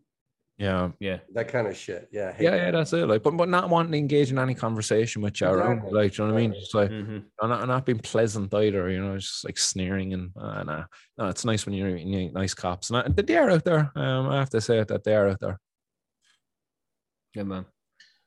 So we, we hope you'll be okay. I mean, you- you're gonna be okay. You know what I'm saying? yeah, I'll They okay. can't be sending a man to fucking Um, prison for two months over a CBD Yeah. spliff, for fuck's sake. That's it. And I also have the pending cases as well for the plants that I planted. So I, I, I think I don't think I've been on with since that, but I, I was brought into the the station here in Cork, the Bridewell Garda station. Um, there was cops calling around like my fucking looking for not knocking at a number of doors. Like you Yeah, know, I remember. Yeah, I remember no seeing, seeing it on on uh, Instagram. I think it was. Yeah, so they brought me in for questioning that time too, and put me into a fucking cell again on that occasion. Um, but but uh, in fairness, the, the cops were actually nice enough down in that station as well. They, they were having a laugh and a joke, and like one of them was watching my videos while I was down there in the cell, and I came out. Was having a good old a chat. new subscriber. yeah, yeah, yeah, I'd, say so. I, I would say so because uh, he was he was commenting on certain things, and I was like, "Geez, this fella must be really watching the videos, like because that that would have been deep into it that I talked about this particular thing." And uh, Mm. uh, no, it was uh, it was interesting. All right, um, but yeah, I've that pending. So there's six six charges of cultivation uh, for a total of 32 cannabis plants. So on six different occasions, uh, they they're I planted plants. So there's six different charges for those six different occasions, and in Right, total and you planted 30 them outside and shit, yeah. yeah, yeah, I done it. City Hall, Taoiseach's house, uh, Taoiseach's office, not his house. Sorry, I wouldn't disrespect the guy's home, um, but his office, um, at nearby to the Garda station, uh, a couple of times because they, they Oh, removed them, and I went back down and put them there again, and they removed them. Like, and I'm went not back and put them again. Magic bliss, they keep coming back. Oh, I had a bit of fun with that one. It was fucking hilarious. Um, but but yeah, so I, that's pending as well. I, I I've yet to get a court summons for it, but uh, I gave him the, the voluntary statement. Went in there like fucking proper like official interview, man. They they videoed the thing and everything. Like, Mm. you know, normally you're just sitting there with a cop and he's just taking a. the Should have asked for a copy. I, I- I'll get a copy. I want once the court case comes up, I'll get a copy of all of that Yeah, stuff. sweet, Yeah, and, man. uh, we'll have a bit of crack with that too. Live that up stream on that channel. yeah, we, we, we'll do a fucking uh, watch party. Exactly. uh, so yeah, that, that, shit, that's that's that's to come. I'll keep you in, uh, posted of uh, any, Yeah, any do, yeah. court. Uh, as of right now, I don't have any upcoming court cases, thank God. But uh, there, there is some pending anyway. The, the appeal, the cultivation charges, and that possible one from Midleton with the joint as well. And any other further future actions I, I choose to engage in um, once I get my uh, a bit more stability back in the fa- in the family life. Well, the door's always open, mate. When you've got shit to talk about, we're here, man. Just let us know you want to be on. We'll hook up the date and we'll get you back on so everybody can get all the updates and find out what the fuck has been going on this week with Martin's World. Yeah, yeah, nice, nice one, guys. And, and just again, shout out to the Cannabis Activist Alliance, guys. If you're on Facebook, social, uh, Instagram, Twitter, and those places, I think you even have a YouTube channel. And the Patients for Safe Access. If uh, if you can, give them a follow, a like, subscribe, uh, any all that stuff, um, because that's another place you'll keep up to date and uh, stuff. Some of the stuff that's going on that's going on in Ireland and any upcoming important dates, protests, and days of action, and stuff like that. Sweet, man. You always do a lot of good work. Everybody, you know, you sh- if you ain't already a subscriber of Martin's World over on YouTube, then go and subscribe, And I think it's just youtube.com slash Martin's World podcast, right? It's an easy URL. Yeah, yeah, I think I think yeah, I got got away with that. Yeah, Martin's World. Uh, yeah, I, I I don't know what the custom one is, but but yeah, if you, if you put in Martin's World into to the search bar, you're going you're going Well, to get. it's in the description of this video and it will be in the description of the podcast as well. So if you want to find out more, just click that link. There you go, and uh, Yeah. my, my logo is up on screen there now. I think if uh, if there you go, you know you're on the right one. That's right. Well, thanks for joining us, then, Martin. We'll let you. I know you got lots of things to do. You know, family's yeah. getting bigger, so I'm sure there's plenty of work to be done. Not a bother, Marky. Thanks for the invite. And there we go, everybody. That was Martin Condon from Martin's World. Uh, again, a cannabis activist from Ireland. Please go and check out all of his pages on Facebook, Twitter, on YouTube, and on Instagram. All you have to do is search for Martin's World Podcast and you'll find it. Support him in any way you can, you know, especially if you're in Ireland. If you are in Ireland and you can attend the courthouses when he's having these court cases to show your support for somebody who has done so much for the cannabis community in Ireland, that would be massively appreciated, not just by him, but the whole cannabis community in general. He sacrifices his own time, he potentially sacrifices his freedom, and he has done a lot for the cannabis movement. So please show your support for Martin wherever you can. But uh, for now, we'll keep you informed of what happens with Martin in the future, and we'll get him back on very soon, as soon as we know what's going to go on with him with his court case. But thanks for listening to the show. Thanks for downloading as always, and we'll catch you on Friday for the Grow Guides, which is all about soil. We'll see you then. Have a good week, everybody. Goodbye.